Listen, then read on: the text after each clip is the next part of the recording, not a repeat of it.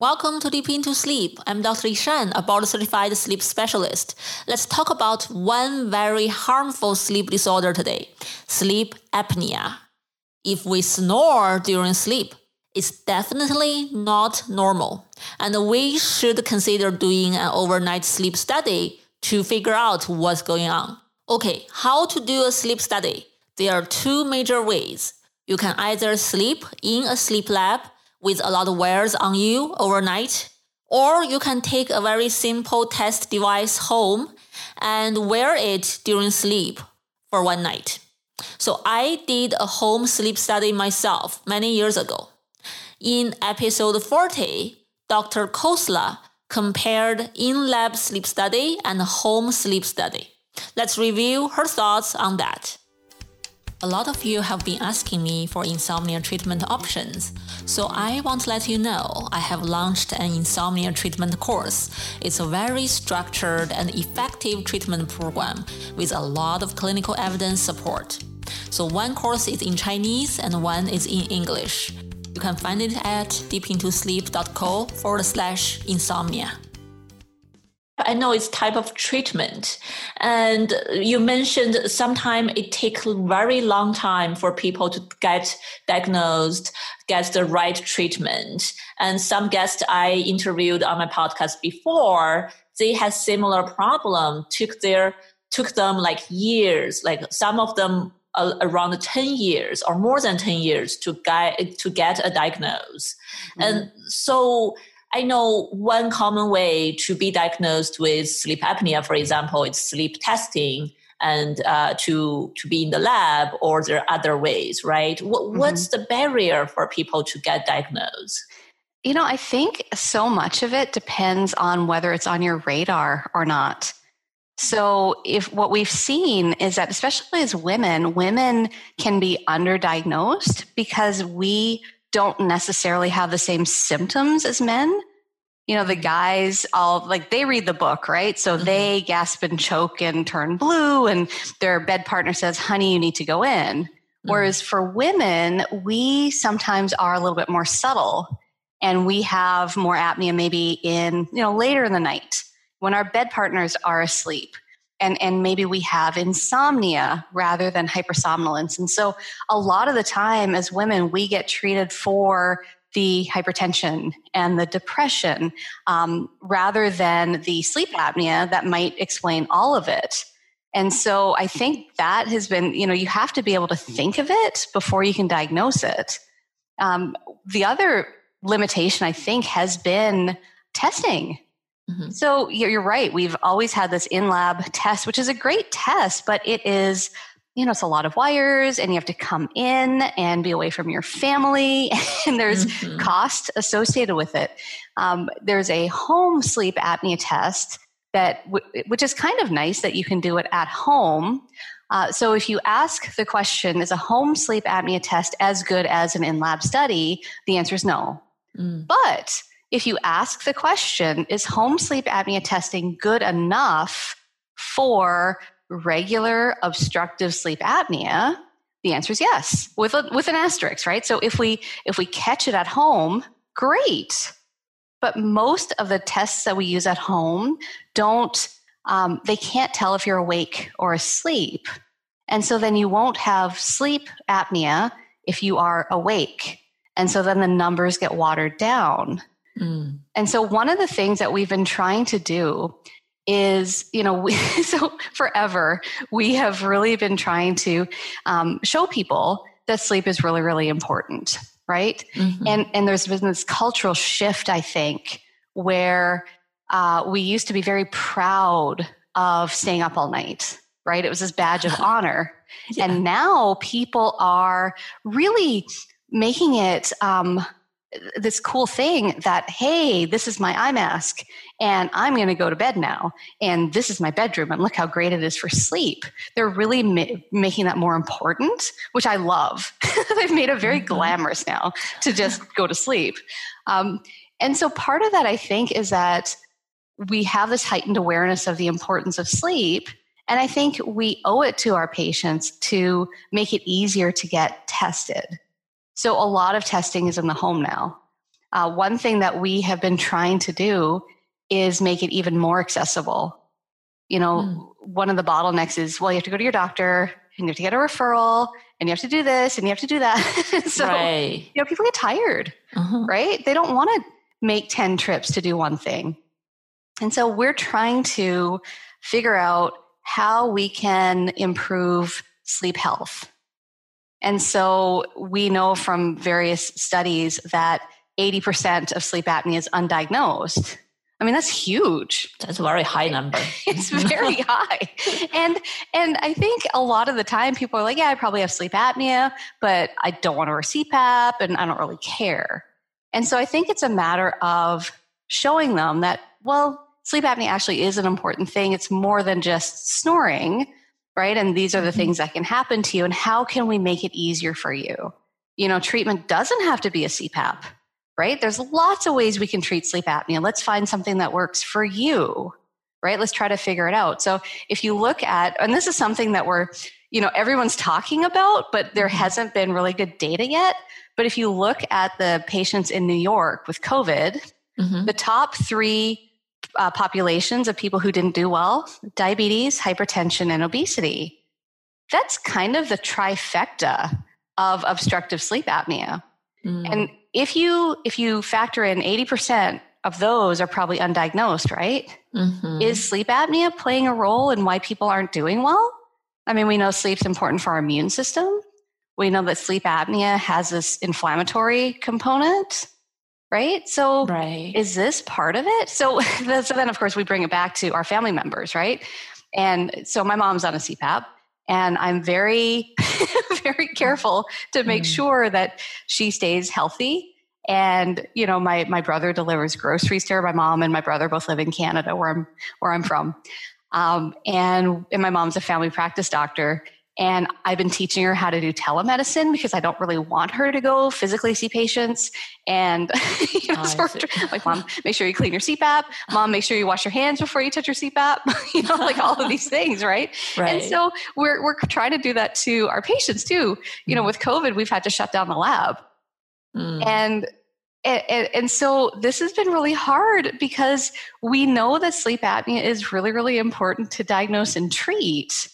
But we also want to keep patients and our staff safe. So it's kind of funny. We've done a crazy amount of, of things to try to do that. Um, and if I showed you all of the documentation and all of the plans that we've had, you would you would laugh. Wow. because it's it's really we've got so many different versions because things change all the time. Right. right. So I'll send out an update, you know, to my colleagues, and I swear, as soon as I hit send, some other article will pop up. Oh no. and so now we we have so I, I wear different hats in my life. So I've got my my clinic hat in Fargo, but then I'm also a medical advisor for a larger um, company called MedBridge Healthcare, and they do sleep testing across the country. And so then we're having to look at you know the lab in New York, for example, and in North Carolina, and in the Dakotas and in Minnesota and in Iowa. Like what, mm-hmm. you know, what can we do differently? And how do we figure this out overall as a company to keep everybody safe when there's so much variability, you know, in the region? So we, we kind of always go back to, okay, would I put my mom in the lab, right? As a mm-hmm. patient mm-hmm. or as a tech? And so we have PPE for our techs. We screen our patients twice we screen our staff. we wow. have we have, well, we took so our labs used to be really really pretty. You know, like these really pretty. They look like hotel rooms, just beautiful right. lab. Uh-huh. We took all of that sort of pretty stuff out, like oh. all the little like the clocks and the you know the little decorative things. We took it all out because we didn't want that to be a source of infection. Uh, and then we're really picky about who gets into the lab uh, and we look, we, we have this ability. Uh, there's a website that lets you look at coronavirus per county. Uh, yeah. And then you can look to see whether it's going up or going down. Uh, and whether it's fast or slow or whatever. And so then we kind of make a plan for that lab in that county according to what's happening. And then we have these boxes that we invested in, these um, UV boxes. And so then our techs can uh, disinfect their phones and their keys, you know, whatever. And the rooms are all swept down and, and the uh, we have mattress covers that are wipeable and pillowcases that are wipeable and you know, all of these things. And we have viral filters in there and we have closed circuit systems i mean it's unbelievable. All of these things that we're we're trying to come up with just to keep people safe. Uh, and and also we're just not you know we're we're converting as many people to home testing as we can we're using disposable equipment i mean this whole thing has has really upended our our our sleep world and yeah. so we still feel this obligation right like you still uh-huh. have to uh-huh. take care of your patients and you still right. have to protect your staff and if we're going to be dealing with this for 18 months we better figure out how to do it well yeah that's amazing a lot of detailed really detailed you all have to manage and pay attention to, especially when it's like nationwide, different mm-hmm. locations. That's a lot of work. But at the same time, uh, I think as potential patients, when they're hearing all these steps, when they can see all these changes, they do feel safer. I hope so because uh, you know that's our goal. That so so at first the easy thing to do was just say, "Oh, we got to shut everything down." And I was mm-hmm. talking to a friend of mine, and he he made me look at it differently. So he had a patient who was young-ish, right, sort of mid 40s, I think, or something, who was supposed to come in for sleep study. And because of COVID, he didn't get to come in. He didn't get to come in. He didn't get to come in. He got delayed, delayed, delayed. And when he finally came, um, his oxygen level was so low, they sent him to the ICU. Oh, wow. And so and so he was upset because you know he's saying you guys were not you know this is not right either. Mm. and i said well you're right. It's not right. So we have to figure out who you know we have to sort of do that assessment of it's really important for this guy to get in. Whereas this guy can probably wait right? Or maybe this guy mm-hmm. we can start on cpap without a test. Um, but i don't know right Right. We're doing all telemedicine, for example. Like we just shut down our clinic and I see patients, you know, via telemedicine now. And so that's been a change. I mean, I've done telemedicine for 10 years, but I've never been able to do it in someone's home. We always did it from our clinic to someone else's clinic, right? Mm. And so this is it's familiar, but it's still different when you have it, have it in patients' homes. Uh, so that's been interesting, you know. Right. And I think above all, we all just you know you have to do what's right for your patient.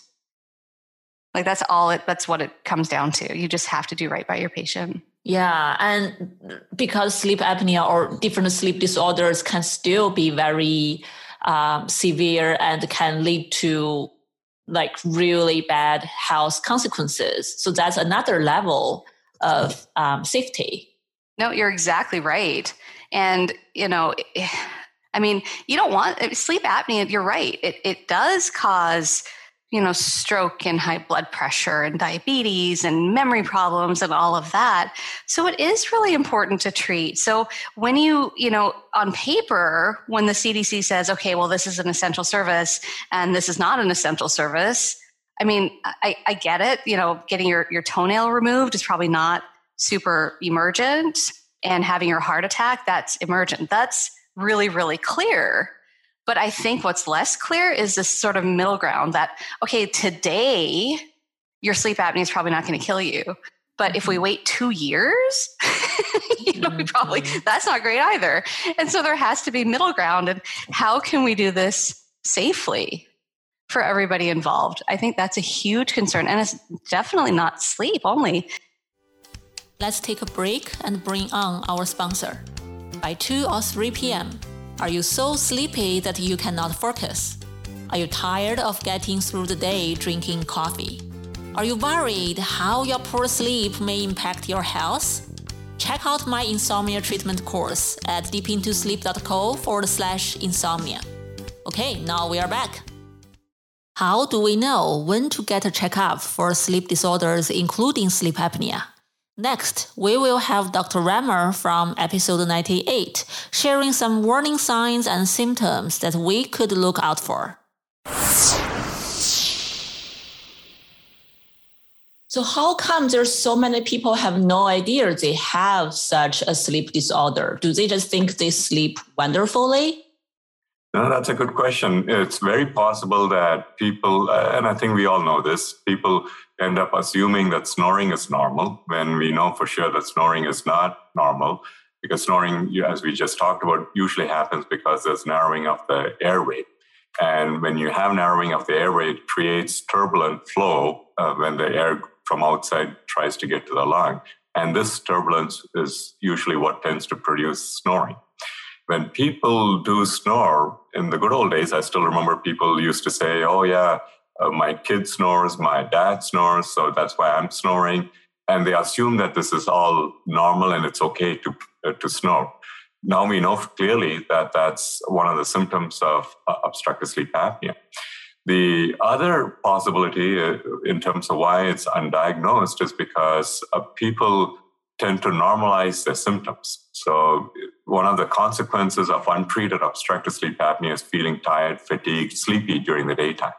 So, some people might end up taking naps during the daytime. Some people might uh, accidentally doze off while reading a book, or even worse, while driving a car when they're waiting in front of a traffic light. When they tend to normalize these symptoms, then they don't tend to seek attention as one should be to figure out what's happening the awareness of unintended consequences of not treating sleep apnea is not clearly understood. So, for example, when sleep apnea is not treated, it can lead to a higher risk of strokes, heart attacks, irregular heartbeat. And when people don't realize the importance of recognizing that and treating the sleep apnea, then they may not look to seek attention or to address the snoring. So, a lot of uh, listeners may ask us, how can they catch some warning signs on their own, right? How do they know they may need to consider to consult with a sleep doctor or some specialist to understand whether they need a checkup? So I'll start off with uh, something that we talked about as well, snoring. So, in fact, uh, the American Academy of Sleep Medicine just conducted a survey and found out that about nearly 70% of the uh, Americans who sleep with a bed partner report that their partner actually snores while sleeping. Not everyone who snores has obstructive sleep apnea. Most, if not all, who have sleep apnea have snoring. So if you do have snoring and maybe some associated symptoms of feeling tired, fatigued, sleepy during the daytime, I think it's very important to seek out help and uh, evaluate this further to see if this could be an undiagnosed obstructive sleep apnea that needs treatment. So, number one is snoring. Number two is to look for other symptoms such as choking or gasping episodes during sleep. So, sometimes the bed partners might say that, oh, I've heard my bed partner choke or gasp for air in the middle of the night. And sometimes the patients themselves could might have realized that they have those symptoms, particularly during the afternoon when they take a nap. As they are falling asleep, they might snort and wake up in the middle, uh, in, in the middle of their nap or during the middle of their sleep.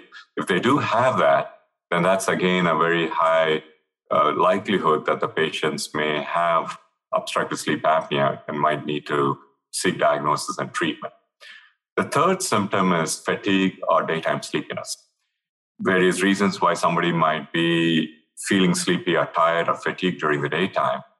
One of the common symptoms of undiagnosed obstructive sleep apnea is feeling tired and uh, sleepy during the daytime. So, if you have snoring along with that, or gasping episodes along with daytime sleepiness and fatigue, maybe time to seek some help to see what's going on out there. Obesity, though not everyone who has obesity has obstructive sleep apnea, obesity is a big risk factor for sleep apnea. So if there's a person who has snoring and is also obese, then it's always a good idea to screen and check to see if that patient might be having obstructive sleep apnea. The other couple of signs to keep in mind are high blood pressure. So, if somebody's taking medications for high blood pressure to control their blood pressure and they also snore, then it might be a good idea to look for sleep apnea because sometimes treating obstructive sleep apnea tends to help with that blood pressure control even better too. Uh, and if they are feeling they're not getting enough refreshed sleep at night, are they waking up periodically during the night to go to the bathroom and are having difficulty falling back to sleep when they come back, these are some of the other symptoms that this could represent an undiagnosed obstructive sleep apnea. So if you have any or all, some or all of these symptoms, it, it might be helpful to seek uh, someone with expertise in sleep medicine to evaluate the both. Oh wow! So these are wonderful you know, list, I think, checklist for our audience. They can go one by one. And sounds like they don't have to have all of this, right? If they no, have right. one of this or multiple of these symptoms, it should be a strong enough signal. Absolutely. I think you're right. For example, if you just have snoring alone and it's been getting worse, uh, I think it's a good idea to get that checked out. Uh, or if you have snoring and choking episodes, then you're very likely to have an undiagnosed sleep apnea. Okay, hope you liked today's episode. If you like this kind of summary and highlight of previous episode, leave me a comment, let me know so I can make more of those once a while in the future. If you are looking for sleep resources, sleep doctors, sleep centers, you can find all this information on this resource page I put together at deepintosleep.co slash resources. Thank you for listening. This is Dr. Yishan. I will see you next time. Are you suffering from insomnia? I promise you, the CBTI method in my course will definitely help you. Even if several nights of better sleep, that would be a world changing experience for you. I have had so many success from my insomnia patients who have taken this course over the years. If you know someone who are struggling with sleep, go to my website and check out my course at deepintosleep.co forward slash insomnia. Sleep is an individual thing. We all sleep differently, and there is so much we can do to improve sleep quality. Keep hope and carry on. This podcast is for general informational purpose only and does not include the practice of medicine or other health professional services. Usage of the information we share is at the listener's own risk. And our content does not intend to be a substitute for any medical and professional services, diagnoses, and treatment. Please seek professional health services as needed.